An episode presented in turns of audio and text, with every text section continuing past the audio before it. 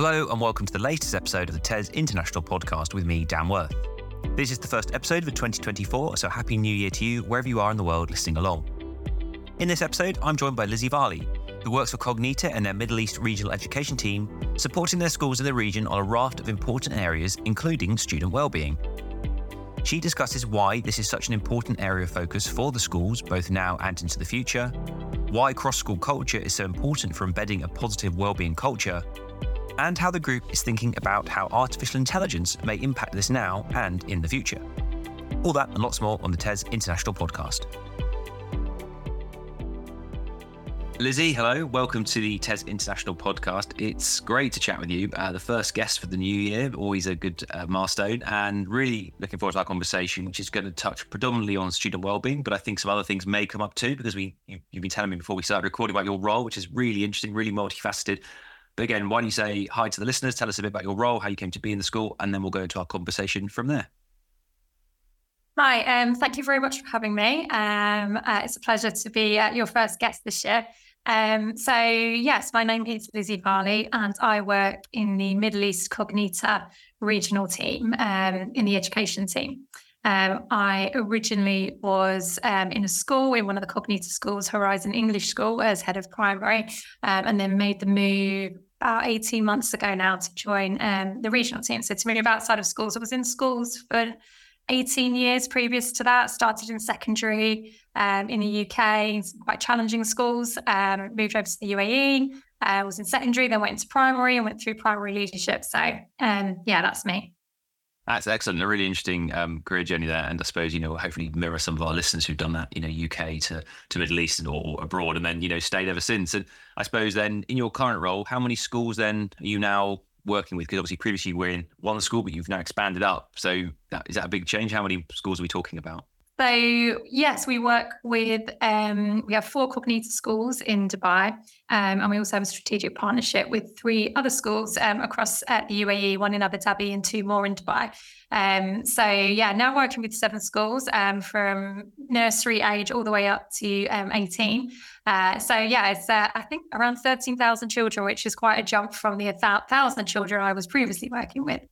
Yeah, wow, absolutely. I mean, that's the thing is it about these international school groups as they grow and you go up the ladder, you get this responsibility. I suppose yeah. if we have got any domestic listeners here, it's not too dissimilar, I suppose, to the multi academy trust model where you suddenly can go up and be looking over several schools, which is similar to your role now. Um, and we're going to talk about student well-being, which is a topic which is never sort of never not important, right? But I think the pandemic really elevated it and made people really appreciate how important it is. And the pandemic is you know, let's let's not sort of cling to the past. We have moved on from it in a good way, but but let's not pretend it hasn't. You know, it hasn't. The, the long tail effects are still there. I suppose as an overall, then, what what's your sort of view on student well-being at the moment? You know, have have we moved on in a healthy way from some of the real issues of the pandemic, or are you still grappling with them front and center? Where would you say we're at? Yeah, I think it's been a really interesting journey, and I think um, as much as COVID has impacted well well-being, I think the kind of the rapidly evolving technology world as well with AI and mm.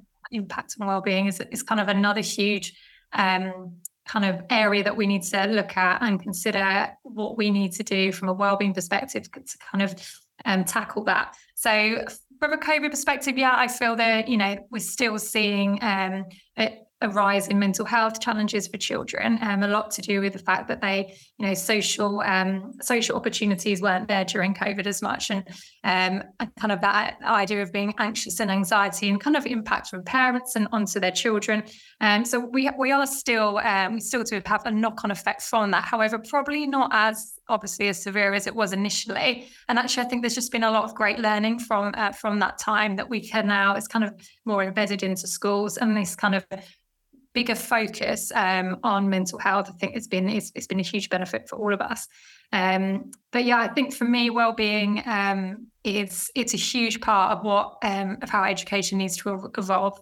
Um, we have um, at Cognita Thrive in a rapidly evolving world is kind of our purpose and, and our strapline. And this whole, whole, kind of idea of thriving is not only looked at now as academic thriving and academic success, but actually it's just so much bigger than that. Um, so this idea of you know children being able to feel satisfied with their lives, to be motivated, uh, to be engaged, to develop meaningful connections, to feel part of a community. All of those things are probably more important and will be even more so moving, you know, into the future, into the future unknown world that we're moving mm. into more than academics. So for us, um, it's a it's one of our strategic um, global priorities and something that we put a lot of time and effort into. Yeah, well, I mean, it's so interesting because I you know, I talk, I sort of mentioned the pandemic, and you say, well, actually, yes, but AI, you know, another massive thing that's changed the world. It's like you don't get a chance to sort of reflect too much in schools, do you? It's on to the next massive thing. So, I mean, on AI, can you can you touch a bit more then on what what you think's driving that? I mean, I know social media and being online and digital is something that everyone knows the kind of the dangers there, and, and you know how you have to educate children, all that, and the, and the well being issues that can come from it. But AI maybe is another element of that. So, what are you seeing particularly there that's sharpening minds? Um, I think, to be honest, so it's more kind of looking at long term, and I hmm. think um, there are AI is, you know, if you you read kind of all the latest research and the books um, coming out about AI, it's how the future world of work will look and how that will, hugely change, I suppose, the educational landscape as well, because children will need to be pre- prepared for something quite different. Um, and there's a lot of kind of conversation about how that might and will affect well-being um, for adults currently in terms of how our jobs might change, um, but also very much looking at how do we how do we prepare children for something we don't really understand yet. Um, and looking at this kind of whole idea of being comfortable with flexibility and adaptability um, and pushing, you know, all that. So at Cognita, we have something called the Wellbeing Charter. So we look at mental well-being as well as well as physical well-being. Really looking at that mental side, looking at connections, looking at um, give, do, doing activities, and how that might look in this new world. Um, so I suppose it's it's kind of what we're trying to do now is really try and anticipate what the future might look like and what kind of um, foundations we need to kind of build in children with regards to well-being. Um, so they're kind of like better prepared for this world that we don't really understand properly. So it's quite um, i find it really interesting that the, you know there's, there's so much new research out there to read it's so much faster to learn but everything's changing so quickly and there's so much more research um, evolving and changing so quickly. It's trying to kind of keep on top of that and making sure that we we're, we're constantly learning and adapting what we're doing um, rather than standing still. Uh, but I do think education will hugely change. Um, and well-being um, and the idea of thriving um, is going to play so much more of a bigger part um, as we move into I don't know yeah. the next 20 years. Well, again, that, that's interesting the way you're looking at it there, almost as a sort of preemptive thing and building foundations yeah. into rather than it being a reactive there's a well-being issue and it's being driven by you know people using AI and it's saying horrible things to them. I don't know, and I'm being very generic there, but yeah. I, I think you're sort of looking at it much more as a preemptive look. This this is going to cause. Yes, we've got to think about it educationally and and you know future academic yeah. success and whatever, but actually also the world is going to be so different. How do we embed that? So so again, how how are you doing that, or how are you planning to do that? You know, to do those sort of things. I'm guessing that going goes into your whole well-being strategy there. What things yeah. do you, do you do then to actually start to deliver on to deliver on that? I suppose I suppose I'm talking yeah more about that future look and what we do in terms of the strategy that we have at the moment. We have our kind of our business as usual work that we that we've already implemented, and I suppose it's probably more those typical kind of initiatives and projects that you would have spoken about in terms of well-being. And then we have kind of our goals for the next couple of years, um, which again might be something that is more kind of typical looking at um, we want uh, our regions to be um, to explore working with charity and the idea of give even more to, to make more of a positive positive difference into the world and thinking about well, how how can we empower our children to want to make a difference? And looking at the curriculum and opportunities for them to do that. Um, but then also kind of a final tier of the strategy that idea of exploring what's next and the disruption potentially that will happen with ai so having kind of like a commission to look at that and understanding trying to be on top of all the research and making sure that we're really adaptable and flexible to what's going to come up next is really important um, but yeah, so we have kind of lots of different layers um, to what we do. Um, and I suppose on the kind of the simplest form is our Be Well Charter. And, you know, that's something that we use globally across all of our schools. And we're hugely diverse. And I think what's one great thing about well-being is something that we can all connect by. You know we've got huge different kind of price points um, from uh, low price point schools to really really expensive schools. We work across multiple countries and regions multiple curricula. Um, we, we are just we're so different. And the one thing that we really can kind of work on together is this idea of well-being because it doesn't necessarily need a huge amount of financial kind of commitment in some of the areas. It's more just about getting people passionate and on board of what you're doing. And it's an approach to teaching, an approach to kind of leadership and culture. So that's something that we we you know we we work on um, as as a big group of schools uh, together, which is uh, something that really connects us. Yeah, well, again, I imagine that's the power of being in a group of schools is that you, you yeah. can do that, and then presumably also share learnings or, or share issues even as they come up. And like one school say, look, we're having a, suddenly a real problem with this, or this, you know, this yeah. this sort of trend is a, coming up, and someone say, actually, yeah, we, we're seeing that too. I mean, is that a fair comment? Is that is that how it works? Yeah. It's really interesting, uh, considering how diverse and different we are. I think humans are obviously so much more similar than we are different, mm. and we often find the patterns are just the same throughout. Some there are some nuances to it, but um, things like we, we do um, something called the uh, Voice of the Student, which is a wellbeing survey that all of our children do every year. And that gives huge amount of data and information for us to look at and, and use to, to improve. Um, and one thing, for example, last year, and it kind of tends to always come out, is children find um, sleep is one of the most challenging things they have for their own well-being um, related to kind of like the digital world as well and screen time and things like that. But we see that that is a trend that is across all countries all, all types of schools all languages of instruction um, all teenagers are kind of grappling with sleep. Um, and so yeah it's it is really interesting uh, look, looking at it you know because we've got so many children as well. I think about 90000 children across the globe so um, it gives us great information that we can use, like I said, to, to, kind of improve. So then, for example, we had um, a big kind of focus on sleep globally for a year. Um, what we're doing, uh, we also have something called Global Be Well Day, which is where we all of the schools on the same day once a year kind of recognize, celebrate um, well-being, and we have a different theme every year. So this year is going to be give, and this idea of giving. Um, like I said before, it's kind of one, one thing we want to kind of look at in a bit more detail.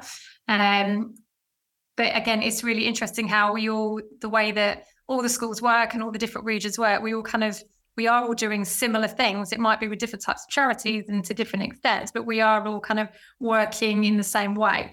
Um, so yeah. Yeah, and that that survey sounds like. I mean, I imagine it's it, other organisations might do something similar, but that sounds like a very good way, like say, of taking that snapshot and understanding where it is. And you say it's once a year. I mean, I appreciate it'd be a massive body of work to do more than that. But do you think, in theory, would you? Is it the kind of thing you'd actually, if you could, you do it every three months almost? Because you know, again, like lives change so much, the world is so fast paced, it would give you that ever increasing sort of granularity of where your student's headspace is at. And actually, you could react more quickly. I mean, again, I really appreciate I'm talking logistically, that might be difficult, but in a, in a sort of perfect world, is that how you'd want to get to that kind of refinement of insight? Yeah, absolutely. And so I suppose that voice of the student survey is kind of a group um, tool that we use. So it's like a touch point once a mm. year. However, um, what we then encourage, obviously, regionally, we work, so each of our regions have regional wellbeing leads, and then each school has their own um, wellbeing leads. And what we, you know, for example, in the Middle East region, what we talk about is um, or data, like collecting wellbeing data has been one of our focus areas because it's tricky to do. Um, but what we've been kind of researching and trialing is different ways to capture data actually weekly. Mm. And there's something on Microsoft, Microsoft Teams now that allows you to do that. And we'd be using things like Komodo Dragon. Um, and then schools have their own kind of form. So all the different schools, um, what we kind of always like to do as well, let them kind of uh, um, develop those in their own way so they're all unique and they can do you know they can do how whatever works for them but all with the aim of collecting more data because like you said of course that's so important that we know where a child is at um, and how they're feeling because obviously that hugely impacts how they learn um, self-esteem confidence. It's you know it's kind of the first thing that is most important um, when it comes to learning. Um, so yeah you're totally right. But as a group we, we just we do take that one snapshot once a year because it's so complicated yeah. No, you're right. Actually, I, I was uh, thinking too too high high level really, because I guess if every school was doing their own thing, that's much more manageable, yeah, and I exactly. guess it's going to be context specific, and sort of you'll know that like, well, actually, we had this issue here this this week or this month. I don't know, and it's going to explain something maybe, but also highlight. Oh, hang on a minute. Suddenly, that school, which is usually fine, is is you know gone down, and we need to. Is something going on there? I mean, is is the um is the from the point of in your role then when you're working with schools in the, in the region how involved do you get then do you can they come to your someone like yourself for support if they go look we've got this challenge and we don't know what to do about it or you know are most schools kind of in a good way are they able to sort of adapt and respond to challenges on their own, and you're the you're just there as a real backup if they need it. Yeah, no, exactly that. So, um, as a um, the regional uh, wellbeing lead, what um, so we, we have our our own network but then um, I'll go to each school uh, once a term and have kind of a, a, conversation with the wellbeing leads. Everyone has their own wellbeing uh, improvement plans. Some of them are integrated into kind of whole school strategy. Some of them are a bit different, depends on the school and what they're working on. Um, but we kind of together look at what their kind of development points are, what they're working on, the progress they're making. They can ask any advice or you know can ask for support. I think again, what's so important with wellbeing is that um, well, for me, culture comes first. And I think we've spent lots and lots of time, you know, building those connections with schools. So they do feel safe to go, oh, Lizzie, can you come and help with this? Or I don't know how to do this, or I've made this mistake. So it's, you know, it is a it's a lovely group of people that we have working on the wellbeing team and we help each other out. So it might not just be them coming to me they'll phone each other. And or and the other thing actually just to mention in the middle east is we have we're the most regulated um, region in the world. So we're inspected every single year. And what's actually been good in lots of ways is the KHDA the regulating body in dubai and then adec in abu dhabi. It's got a real huge focus on wellbeing. So now we're judged on wellbeing. So each school will get a judgment of um, from very weak to outstanding on a six point scale where wellbeing is so that kind of also is something kind of contributes to the work that we're doing here because we, you know, schools uh, are really focusing it on on in more detail. Um, because of what the KHDA brought that into their inspection process, which I've, I mean, we've welcomed it. Luckily, we're kind of, we were already ahead of the game because we've got so much of a focus on well-being. Um, so yeah, we kind of work, it's kind of really informal, um, but with some formal support as well, some formal touch points um, in terms of from an accountability perspective. But yeah, we, we work a lot as, as a big team of schools um, and then individually school on school. Yeah, well, that there's there was loads of really interesting points there, and questions were sort of flying through our mind, particularly on the inspection side of things. But I think before we get to that, I'll try and go to the first one, which I wanted to ask, which is um, staff training. Then obviously is going to be so important, and this I suppose this does link to the inspection question because you know you've got to make sure the staff in the schools can not only you know, spot a pattern or be aware of an issue, but then actually do the right thing, right, and say the right thing, or or can turn to the right person in their school who's got the, the right training. How have you approached that? It sounds like it's something that maybe was already in place and it hasn't had to be reactive to that framework, but I presume that could only have helped to make you think, right, we need to make sure our staff know what they're talking about, know what to do, what not to do in well-being scenarios and whatever it might be. Again, can you tell us a bit about how you've managed all that? Yeah, I think so. For for me, in, in terms of the, the work that we've done so far, we, have kind of focused on the, the idea, I suppose, like the PERMA model, um, but also the idea of if if your staff are modelling good wellbeing practice, then um, then the children will take it on as well. So it's a real focus on staff development uh, and kind of using that PERMA model to to learn about the science. But it's really important when you're talking to staff about wellbeing um, that it's not like a free cookie on a Wednesday and fluffy and pink and everyone's mm. smiling. And that's not what wellbeing is. And you know, like you get to leave early on a Friday it, that's not what it's all about. And actually understanding PERMA and um, the science behind Flourish. And so we, have done we've got huge units of work about um, learning about how connection can improve your you know your well-being looking at trust um, lots of work with Brené Brown Simon Sinek Martin Seligman um, looking at motivation intrinsic motivation and, and how you develop that in your teachers um, looking at engagement and the idea of flow and and what how you can kind of wife getting children and adults into that sense of flow is so rewarding. Um, meaning, looking at belonging and how you create that within a school. So we've done lots of work with staff, and I suppose what you what you want is for everyone to buy into what you're doing and, and see that genuinely this is a this is something that will really impact me positively. And when you've got your staff kind of all believing it, Mm. And then modeling that to the children is so much more easier than for the staff to work with the children and notice when something might not be right and also have the tools to know what to do about it. Um, so we've worked for quite a long time. started really in 2018, really looking at this in the school that I was in at the time, and we did a huge amount of work with staff. And actually, ultimately, um, what actually happens is if you focus on things like this within your staffing body, then your culture improves. And kind of like as a byproduct, school effectiveness does improve as well, because those relationships between leadership and, and middle leaders and, and teachers, um, they're so much stronger. And there's this sense of psychological safety Um, that is just key, I think, to to schools thriving because people can say they feel safe to say I've made a mistake and how can mm. I improve? And like almost like mistakes are celebrated because then you can learn something.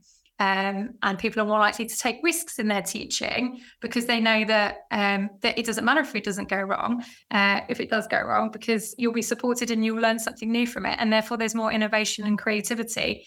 And so, for me, well-being is so much more than um, you know, yeah, like what I said, these free cookies on a Wednesday, and you know, yeah. just looking at you know the fluffiness around it, but it's actually just in general, it's I suppose the better way to talk about it is either flourish or thriving. But it kind of encompasses everything that we do and should be the most important thing in schools for staff and for children. No, I mean, I think I totally agree. I think that whole, yeah, you know, free, free cookies and donuts thing. I think that, that model I've heard, you know, quite a few people talk about. I don't know, it's the sort of what it isn't. Um, and those things, you know, perfectly nice, but they're not going to make you feel sort of innately self, you know, satisfied. And you mentioned the PERMA model, and I think I suspect most people listening will have heard of that. And if they don't know, I mean, correct me, I've just googled it while we're talking, so I can get the right acronym for it. But it's positive emotions, engagement, relationships, meaning, and achievement. Which again, were all things you were just talking about, really, weren't they? I think that sort of sums that up. Um, and I think the only thing I do want to ask as a sort of follow up question to that is I think everything you said that make, makes a lot of sense and that kind of, you know, culture and embedding behavior and, and, you know, the adults can demonstrate to the children that positive mindset, and all that really good stuff. But do you, do you though have to send, say, you know, the well-being lead, do they go on a course somewhere or, you know, do you bring in an external trainer so that you have somebody who has that? Or is it, is it much more just a, the, the as you just described as the culture in the company and, and the yeah no we there's not a course that we would stick okay. a wellbeing lead on. No not no not at all. I think the way it's a tricky one isn't it? We in terms of schools identifying who their wellbeing leads are, they tend to be people within the school who are pastoral focused, and yeah. so they're looking after like behaviour pastorally. Um, and also, someone on leadership things really important. If you're going to have your wellbeing lead, that they need to be strategic position in the school. Mm because leaders need to that it needs to be seen as important. And if your leadership aren't on board then you're not necessarily going to make the change that you need. So we have our wellbeing leads are all all senior leaders tend to be in that pastoral role.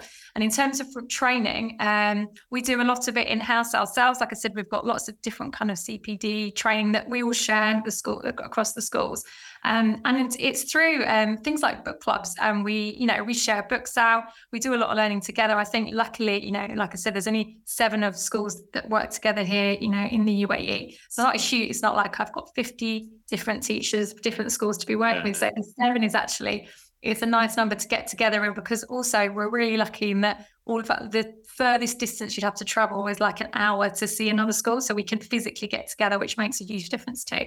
So it is kind of more informal training. I I imagine there are probably lots of courses out there, and one potentially that we could build ourselves, and maybe that's something that we would do in the future. But for the moment, it's kind of organic. Um, yeah. Yeah, no, I mean, that certainly makes sense, and like I suspect, you know, when you certainly when you talk about the pastoral element, you know, those teachers presumably are sort of already in that world. Yes. Um, yeah, and that point about them having leadership connections or being on leadership. Again, I think that's something I've heard other people talk about the importance of that because otherwise you know, if you've got that voice at the table, things can happen, and if you don't, they won't. And I guess that comes down to your points repeatedly. Really, is it about culture and buy-in? And it sounds like you're in a position now where the the schools are kind of all moving in the same direction. But I can imagine it must be tough if you're, you know, in some sort of you know fictional school group where you've got certain heads or, or, or leaders who are from a different era and maybe don't kind of, you know, it seems almost unbelievable to think that they wouldn't buy into the importance of, you know, good well-being for their student cohort who would, you know, good well-being is linked to good academic achievement. But we know in the past, well-being wasn't a bigger focus, whereas now that importance of leadership buying into it, yeah, we recognize it's important, recognize it has to be part of our school culture, drives so much of it, doesn't it?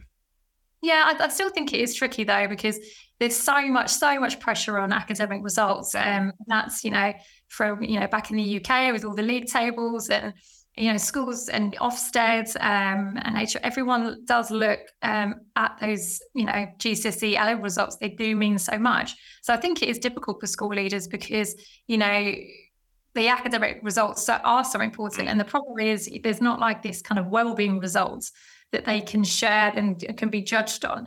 Um, and I think that's what we've been doing, like a, a wealth of work on and shifting the focus and making kind of that student well-being um, trying to we're trying to measure it so we can really like hold schools to account for that just as much as you can academics i think it obviously still is is going to take time for i suppose the outside world to see it as just as important but you know there are ways of doing that and we're looking at um, how to measure different competencies um, skills and kind of values and, and a- attitudes just as much as kind of this these academic results just to make sure that you know they are you know we can recognize it and when schools are doing such great work um, with well-being mm. well that's very interesting i suppose maybe we'll come back to that point in a moment but i guess did the the inspection element though you mentioned a few minutes yeah. ago that must though help you know because if you've got to say well you're going to be inspected on this it's got to be good right that, yeah. that always sharpens minds doesn't it it does, and I think that's it's been a great move um, by Dubai. They, they, have been really forward thinking, I think, in terms of they've had this happiness agenda, agenda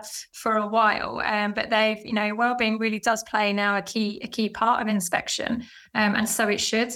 Uh, and, and what that has, it's, just kind of high heighten the you know the priority of well-being and you know they've got the got, they've got the six point scale schools will be judged you know from like i said from very weak mm. to outstanding so it, it, that is another way to to ensure that school leaders really do take notice of it um, I think, like like I said, lucky for us, I think that was already something that was kind of it was a priority anyway. But I think in general for schools in the in, in Dubai anyway, it's it's definitely a move for the better. And then you mentioned just then about the idea that you could consider sort of measuring some of those elements. I mean, again, sounded like it maybe is sort of just a sort of a thought at the moment rather than any actionable work. But again, that's quite interesting. I mean, do you have any ideas how you might see that working out and how you do it in such a way that it didn't become another sort of burden, but had a positive, you know, sense in the school of yeah, we're going to measure this stuff. It's going to be really helpful to us. Yeah, I mean there um, there are companies out there who have already um, developed uh, a way of assessing um, skills such as critical thinking, creativity, curiosity, um, and also you know attitudes like emotional intelligence as well uh, and values. So we're, we're doing a trial with two of our schools because you know we would we've never used them before, and we need to see I suppose the information that we get out of this has got to be really meaningful and usable. Um, so that's kind of one area that we're exploring at the moment. But there are different companies now that are looking at that. And there's lots of research that's going on in terms of how best can we measure. Uh, so I suppose it's more like kind of psychometric testing. And yeah. However, also with that, it has it's confidential in some ways as well because that's kind of assessing someone's mental health almost as well so it's really careful that you know we've got to be really careful with the, the data and it's all it is all confidential so schools actually don't get kind of um, student data individually, but they might get an overall kind of year group picture. Mm. Uh, but then it might help schools kind of focus through of, you know, a cohort, for example, comes out of low on resilience. Okay, so what do we need to do to kind of improve that? Um, I, I, do think the future will be looking at these types of um, testing and looking and exploring that in more detail. It is it's much different though to your, your bog standard maths GCSE. Um, but, but a lot of research in that area is kind of going on at the moment. Yes, that, that is an interesting idea, isn't it? You raise a lot of interesting points around in terms of the yes, you can't gather data that's going to potentially be too personal and, and sort of moves into a realm that you know mm-hmm. people start questioning what why are you gathering data from my child type thing. But but as a cohort level insight, yeah, you can and you can see. And, and again, it's one of those things. Year one, it might be a bit kind of well, we've got this data and that's what it is. But by year seven or eight of doing that, you've got years worth of data to compare, and you say, hang on a minute, yeah, like say this cohort really low on that. That's strange. You know, maybe we need to do some some work in there. That's a really interesting idea and one that I say, as you say, for the future. And I think you, you've said that a few times throughout this about looking to that where where are we going to be on this in the future? And, and the idea that well-being now is you know we talk about it now as if it's sort of built into the education system pretty much but actually it's really quite a nascent area of education isn't it? Like fundamentally compared to where we've been teaching for, for 100 years you know the real focus on well-being and making a critical component is still quite new. I mean is it something that you would say you've seen that real culture shift in your career particularly i guess in your being on the international teaching scene but even when you started again in the UK? Yeah, absolutely. Hugely different. I, I, you know, when I was working in the UK, I don't ever remember anyone mentioning, I was a secondary chemistry teacher. There was no thought to well-being. You know, I, I don't remember that at all. Um, not in a, obviously, you know, we cared for the children. Mm. You know, you, I suppose that we talked about pastoral care, um, but the actual terminology of well-being, I think, wasn't really mentioned. And if you look at look to it now, I think well-being is so much more than a topic to teach. I mean, obviously, we talk about healthy diets and the importance of physical activity and sleep and things like that, which is obviously important. but it's more to do with how we talk to children, um, the connections that we enable, um, that kind of the sense of belonging and community, and also kind of that mindset of being challenged. And I suppose you've probably heard a lot of people talk about going into the learning pit and then kind of talking to children about, you know, when you find something really difficult, you might fail at first, but how to kind of get out of that and to with self-esteem. And it's it's not just a curriculum subject. It should be interweaved into just approaches to teaching.